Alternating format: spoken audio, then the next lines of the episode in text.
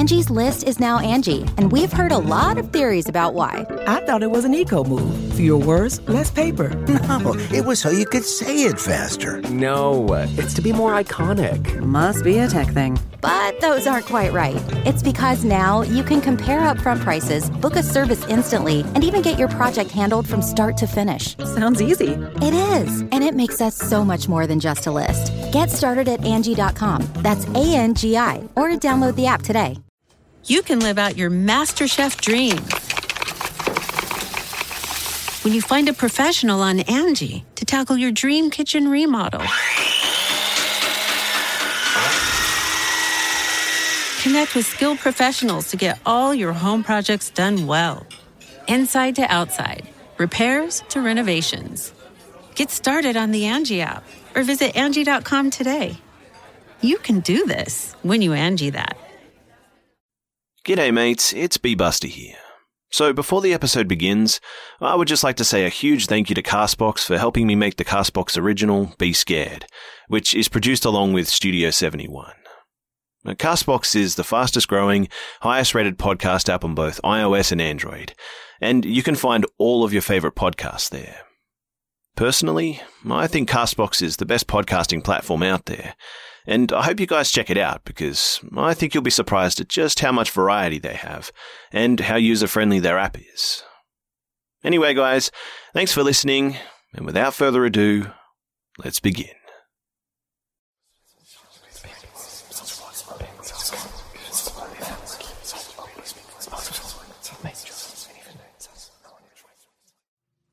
The Showers, Part two, by Clover one oh one seventy-six. So, I'm awake now and semi-sober, and ready to finish this for you guys, the internet, and whoever cares to hear it. I didn't find out that Mister Mays had passed away until a couple of months after the funeral service.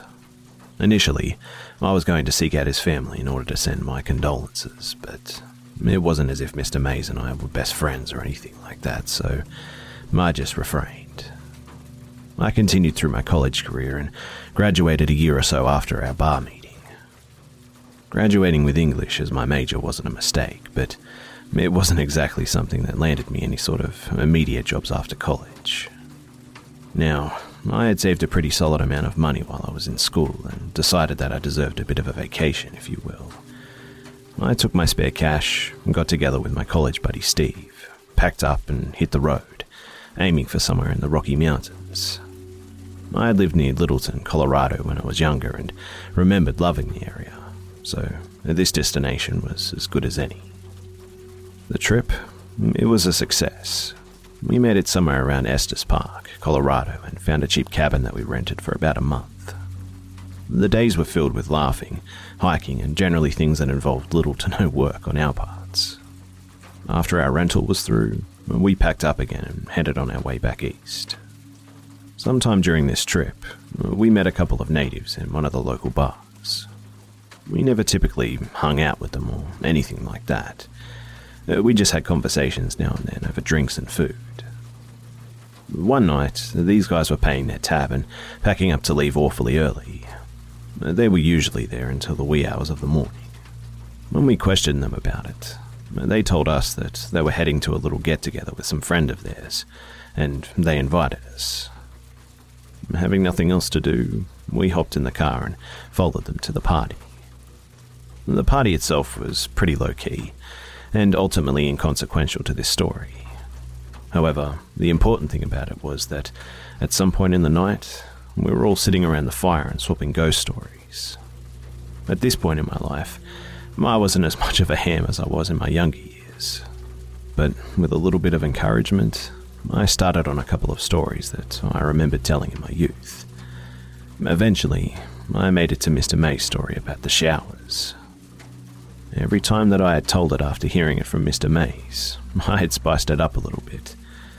But out of some sort of subconscious respect for my former teacher, I went straight into the version that he told my class in my sophomore year of high school. The group enjoyed my stories for the most part, the showers being the mutual favourite among the partygoers. Steve and I left for the cabin at around five in the morning, and He asked me about that story on the drive home. I told him all about Mister Mays, that class, and my love for everything horror-related and whatnot. And he suggested that we try to find the place on our return trip to New York.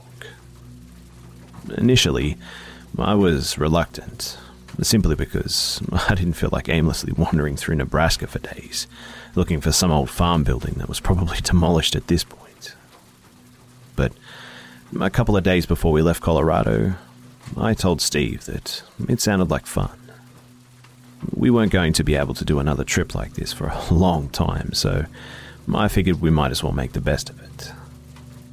Somewhere in the back of my mind, I thought of it as a, a little tribute to Mister Mays, a guy that, in retrospect, helped me realize that I wanted to be a writer. Anyway, we left Colorado and made the long, boring and barren drive to Broken Bow, Nebraska, or hell on earth as Mister Mays had put it. We found a motel in town and hung around for a couple of days, venturing out a hundred miles or so in any given direction each day after that. I remembered Mister Mays telling us that it was somewhere outside of Broken Bow, but I don't think he got any more specific than that.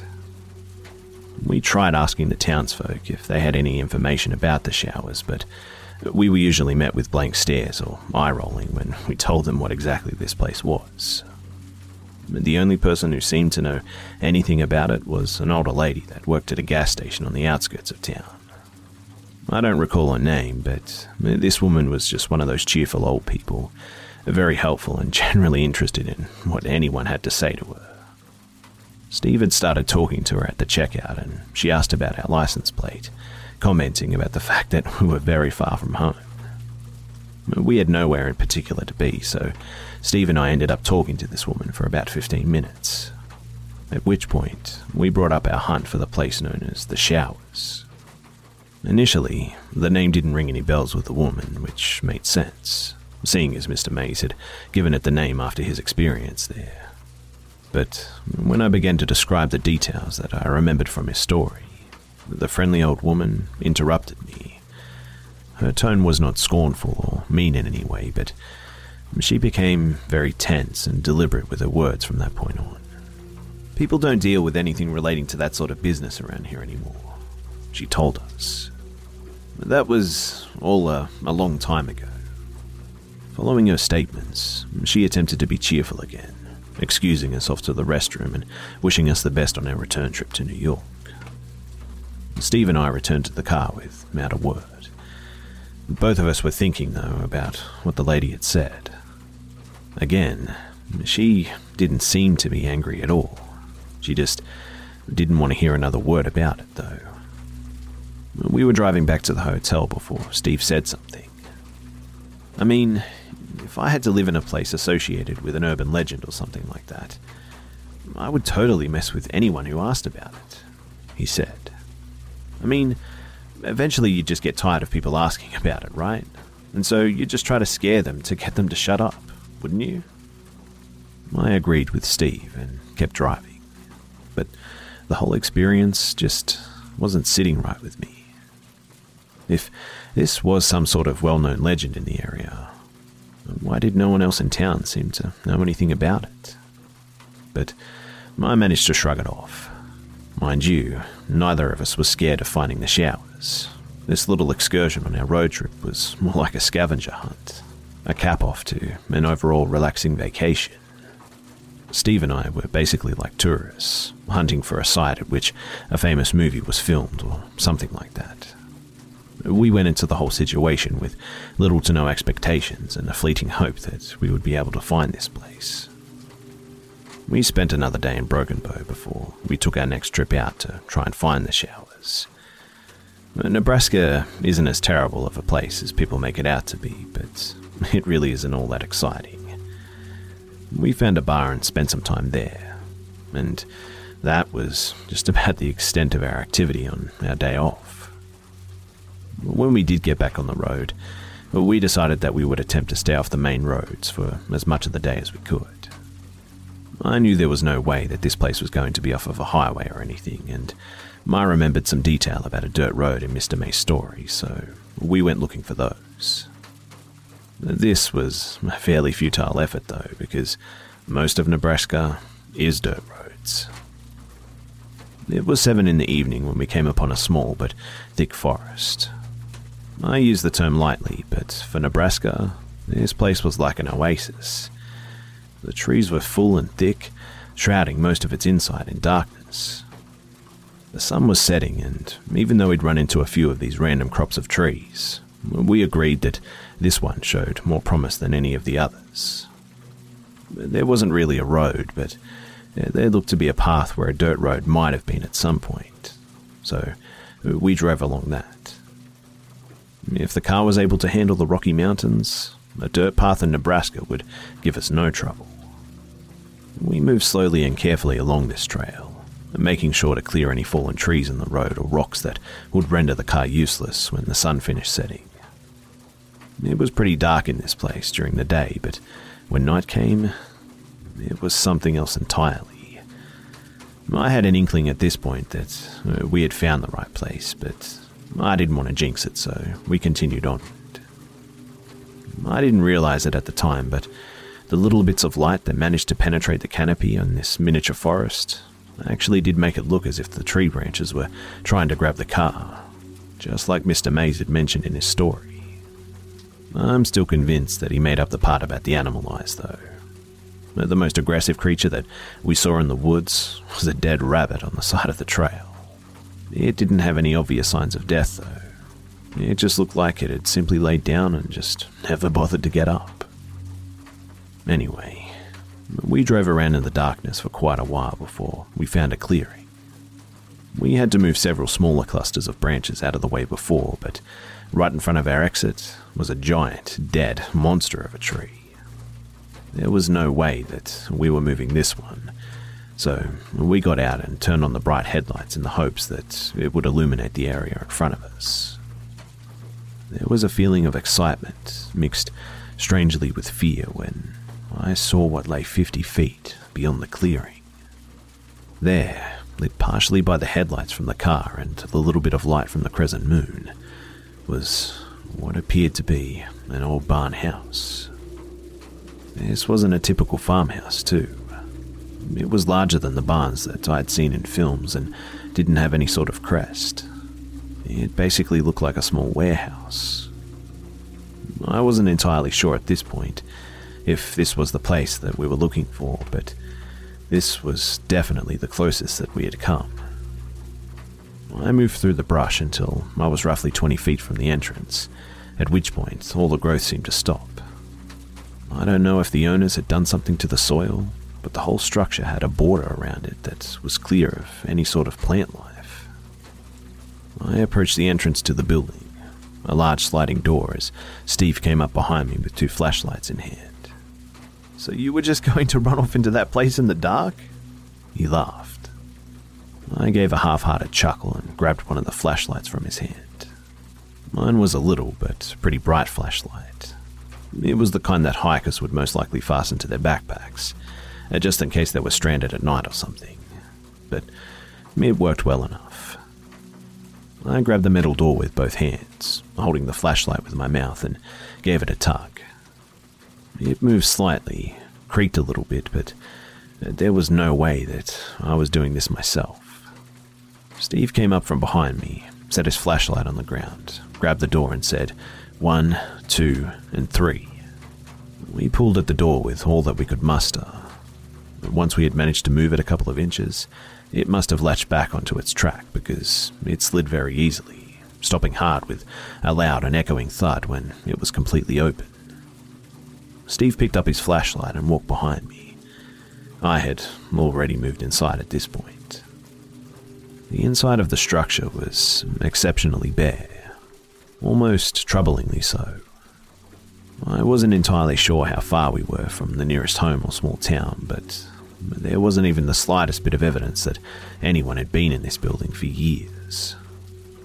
There were no broken beer bottles or empty bags of chips. There weren't even any animal droppings or eager plants that managed to grow here. The room was expansive, larger than your average farm, but not the warehouse-sized monstrosity that I believe Mister Mays described in his story. I wasn't sure if it was simply a holding area for farming equipment or something similar at some point. Disappointed, I wandered near the entrance while Steve ventured into the expanse of darkness.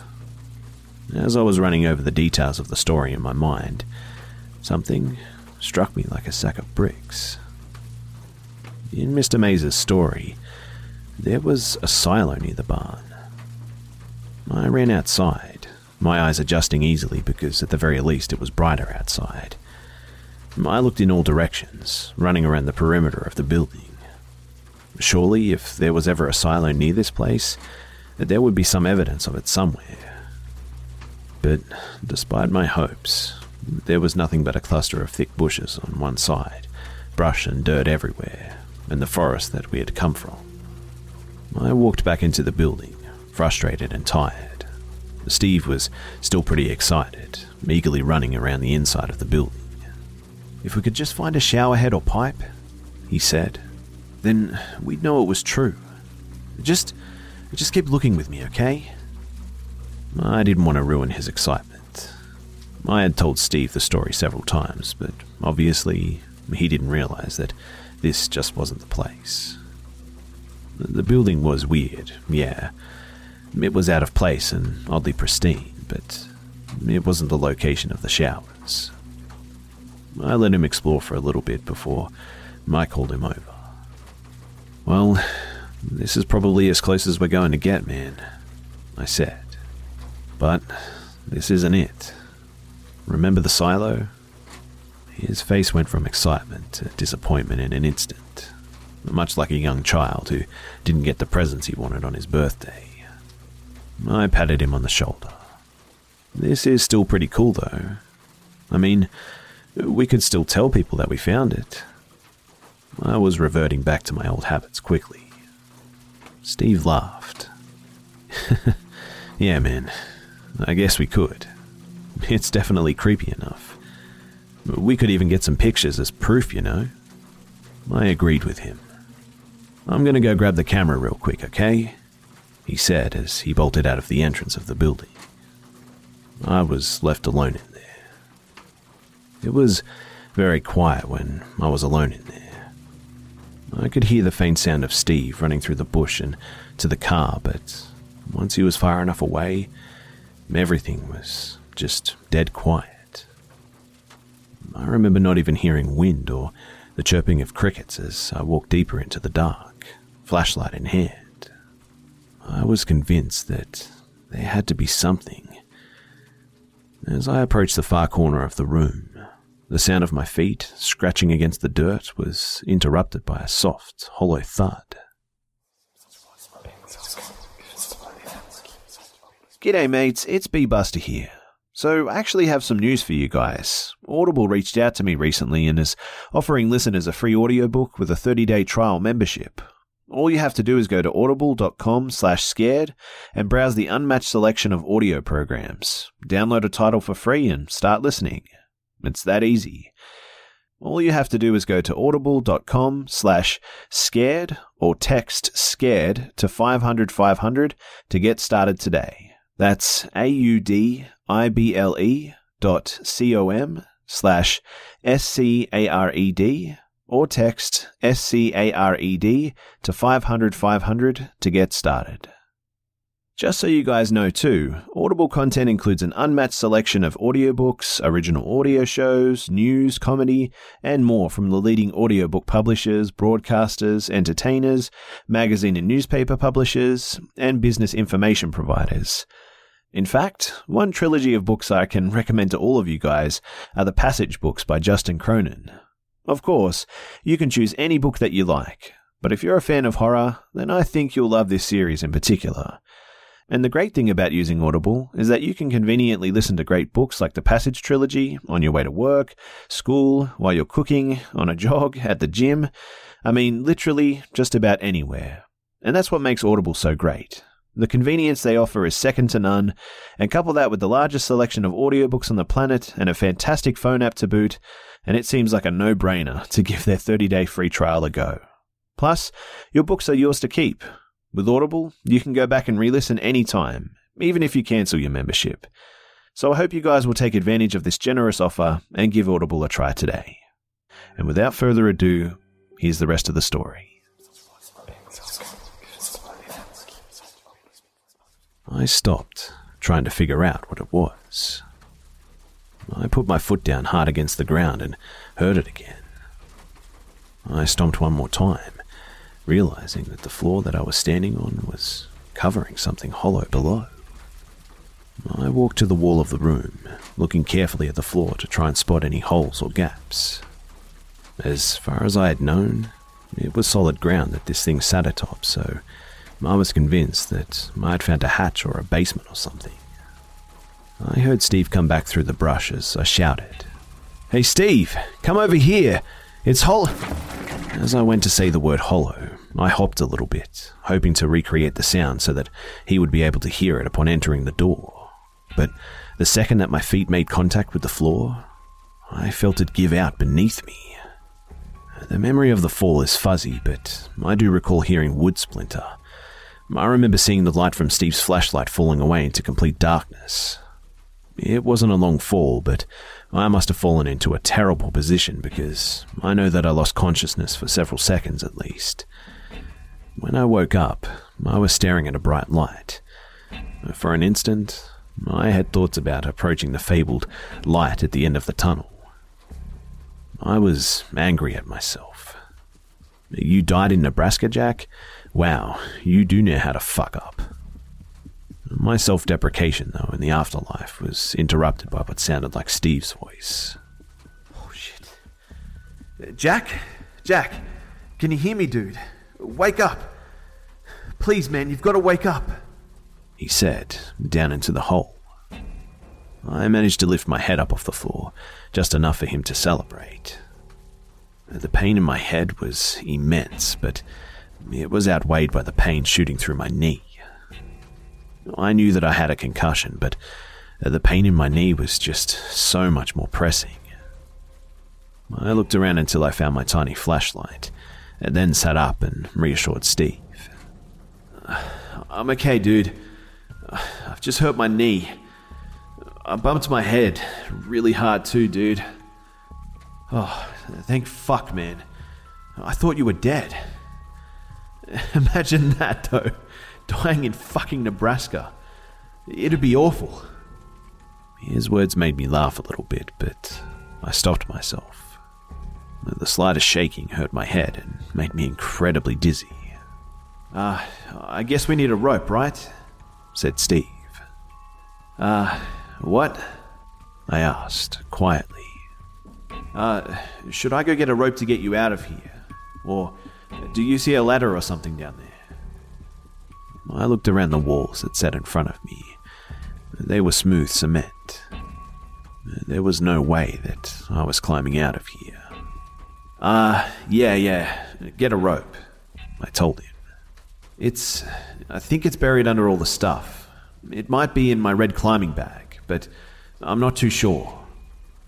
Steve nodded, telling me to hang in there and that he'd be back in a little bit. And then he just ran off. The silence that followed was uncomfortable. After the sound of Steve's feet scraping the floor above me faded away, I was only able to hear that buzzing that occurs in total silence, intertwined with the pulsing in my head. I pushed myself over to the nearest cement wall and braced myself against it, resting and breathing deep in an attempt to calm myself. The cement was unnaturally cold against my back. It was summer, so I only had a t-shirt on, but it felt like ice even through that. Again, this observation was primarily made after the fact. In the moment, it just felt good to lean against something.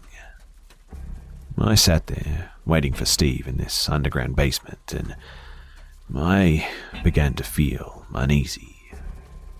I felt like an idiot for falling down here. I felt pain from my injuries as well. But that all seemed to fade into one emotion in an instant when I heard what I could only identify as breathing, somewhere to my left. I convinced myself that it was my injured mind playing tricks on me for a moment, until my mind decided to rapidly replay Mister May's story. When I had first heard it in that classroom years before, I was more impressed than I was scared. But now, sitting in a dark basement in the middle of Nebraska, I felt something that I hadn't felt in a long time. It couldn't even be summed up in the word fear. As I sat there, I felt an all-encompassing dread. I pointed my flashlight to my left, the direction from which I thought I heard the sound. The light didn't reach the other wall. It was too far away. But I was comforted to see absolutely nothing there.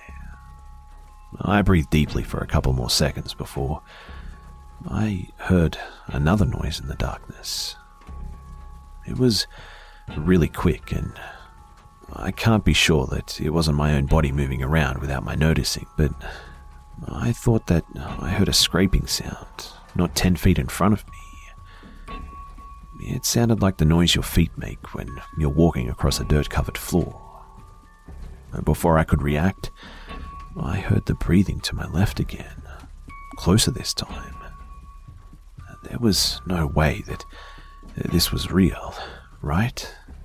I hadn't seen so much as a spiderweb in this building, and now I was convincing myself that something next to me was breathing. I was angry at myself for getting so worked up. I told myself that the human brain is constantly hallucinating. I told myself that while in silence or darkness, the brain will make sounds to fill the gap, or make you think or see things that just aren't there. I channeled my inner skeptic in order to calm myself down, and it worked. It worked until I saw a flash of something in front of me. I can't be entirely sure what it was, but I heard the accompanying sounds of feet scraping against the floor, and I began to swell with dread. I decided that the best course of action at this point was to turn off my flashlight, assuming that if they couldn't see me, they couldn't get me, whatever they might be. I turned off my flashlight and was left in complete and total darkness. The bulb of the flashlight faded as it cooled, and I put it into my pocket, simultaneously pushing back against the cold cement wall in an attempt to stand. I managed to get up onto my feet, well, foot, and found that I couldn't stand or put any pressure on my injured knee. I limped to the corner, humming to myself, trying to break the deafening silence. I called for Steve as loud as I could manage, but I heard no response. He was probably in the back of the car, still hunting for the rope. There had to be a ladder or something somewhere to get out of here, right? I continued to hum, and my heartbeat, which had been beating almost out of my chest, slowed to a manageable rate. I moved along the cement wall, keeping my whole body against it and weight off of my injured knee. I had traveled what I guessed to be about ten feet when my head made contact with something in front of me. I tumbled to the ground. My concussion must have amplified the pain because it was blinding.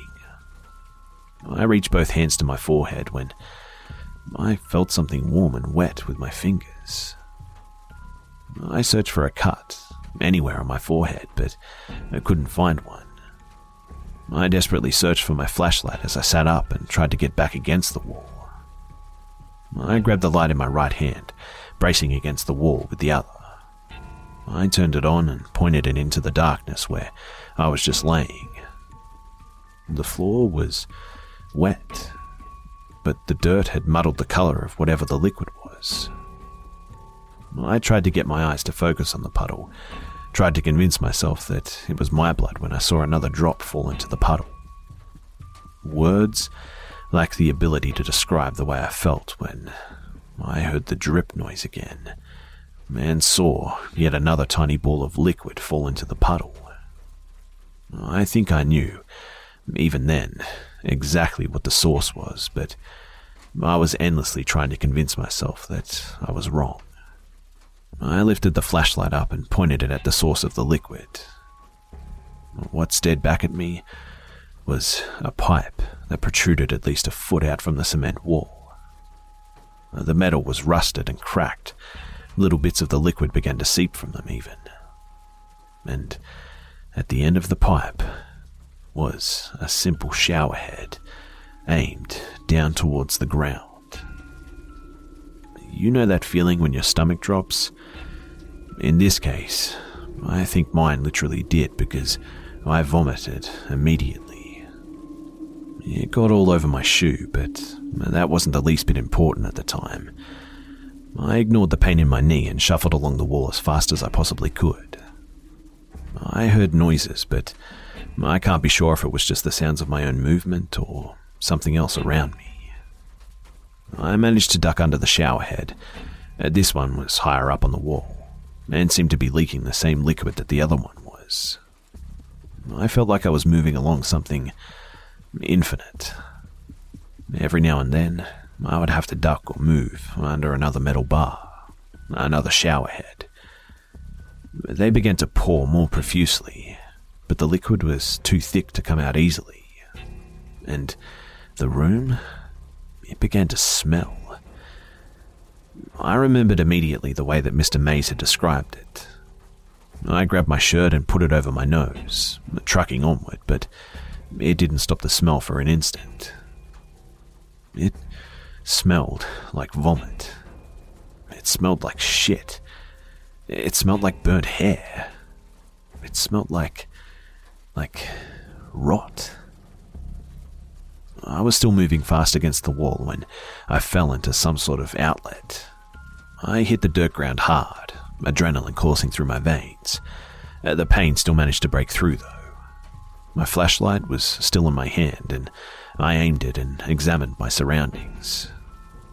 Sitting in front of me was a doorway. There was a door there, though it looked aged now.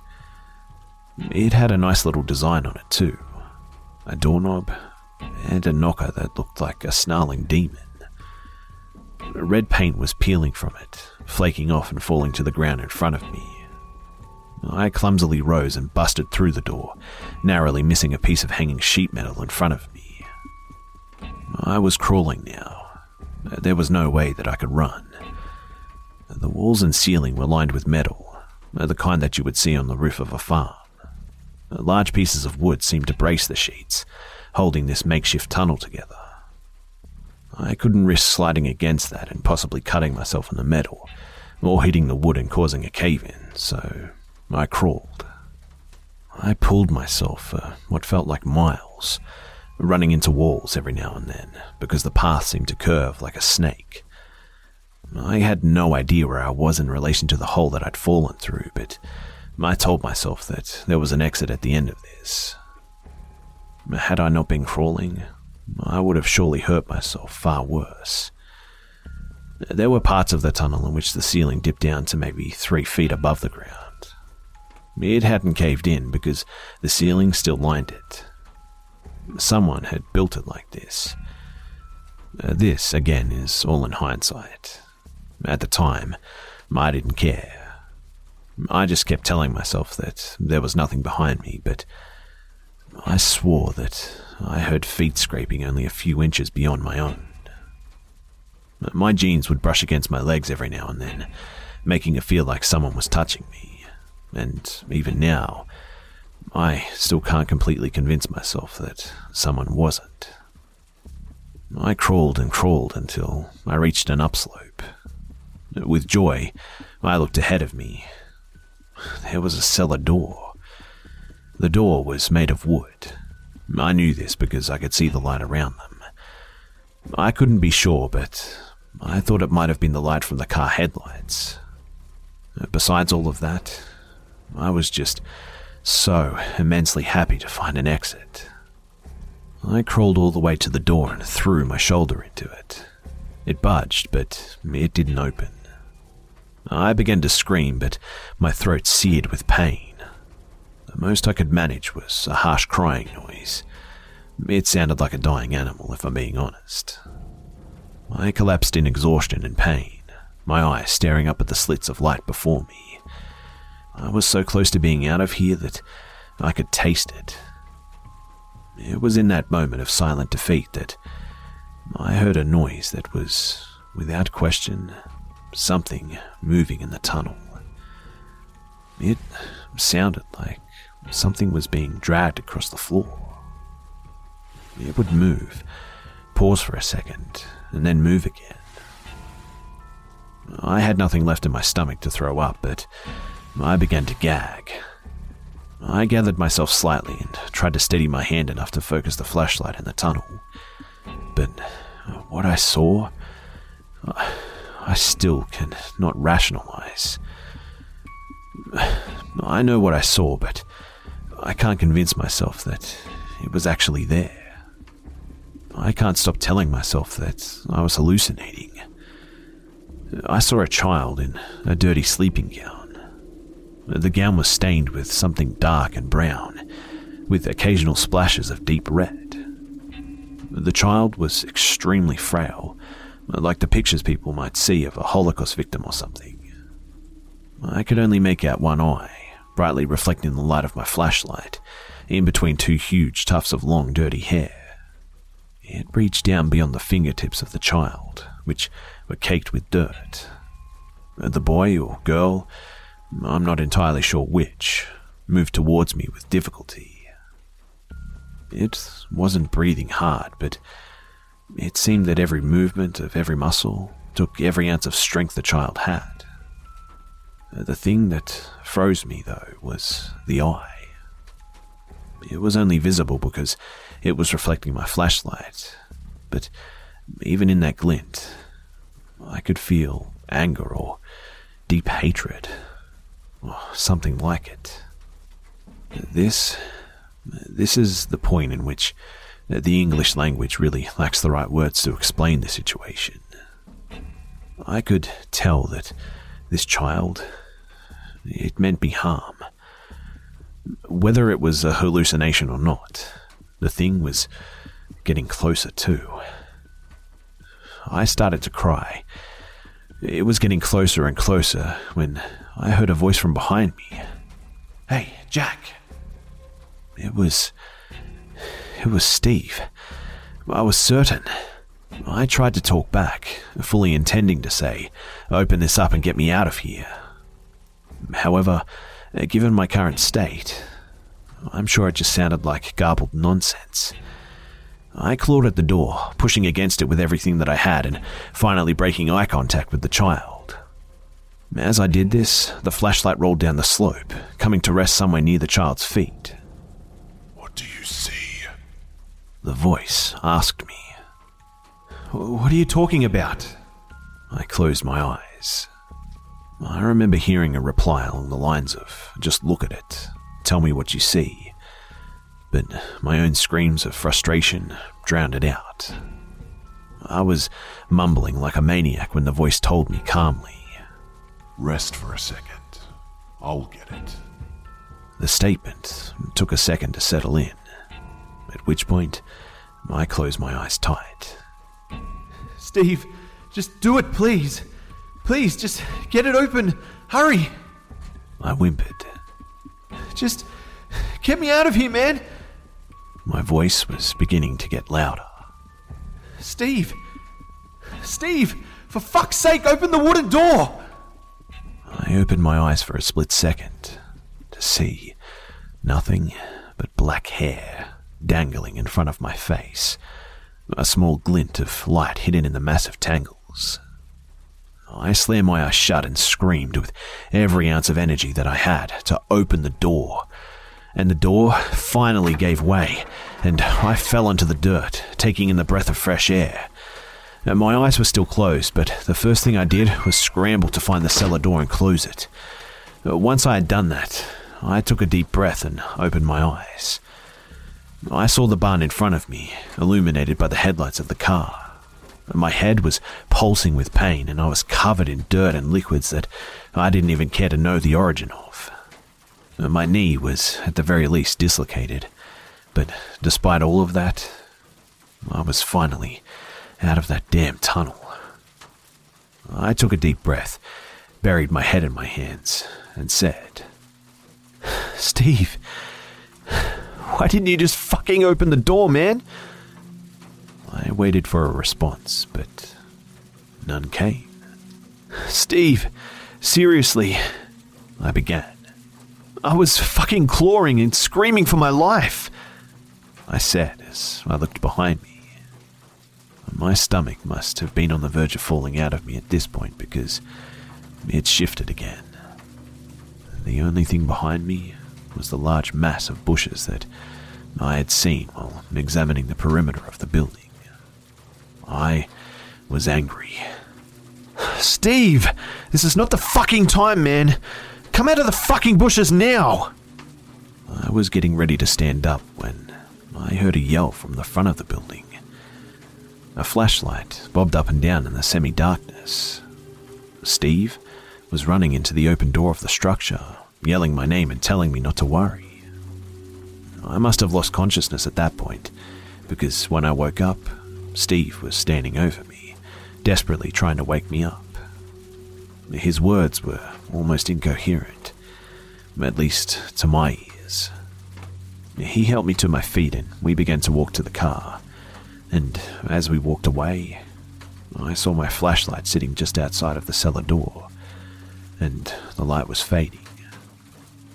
Steve brought me back to the car and then drove me to the nearest hospital.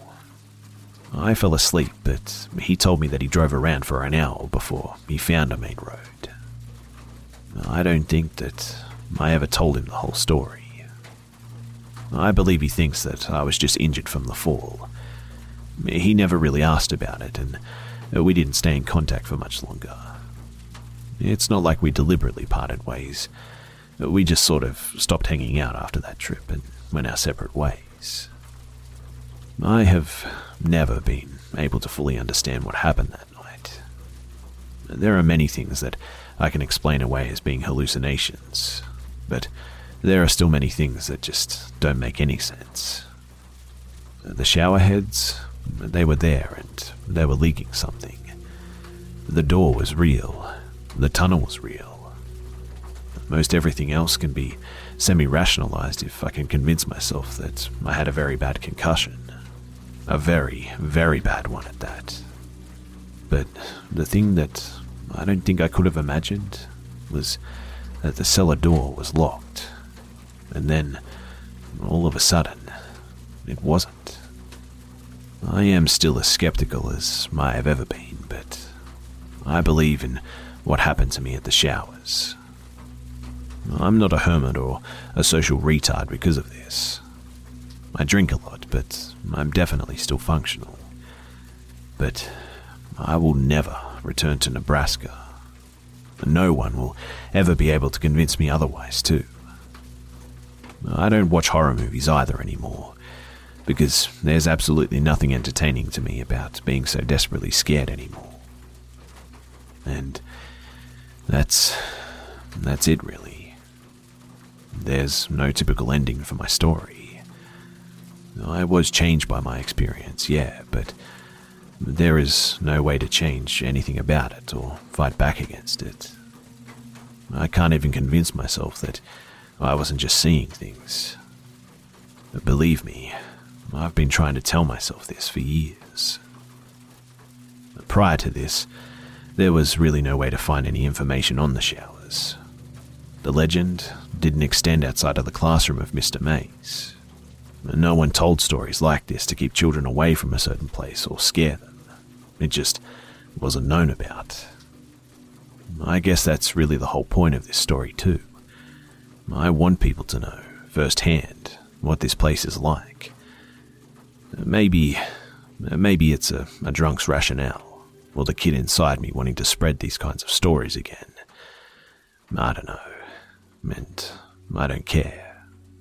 But it's, it's out there now for people to mold and warp to their own needs. And most importantly, it's finally out of my own head. It's getting late now, and I'm gonna go and get another drink. Cheers.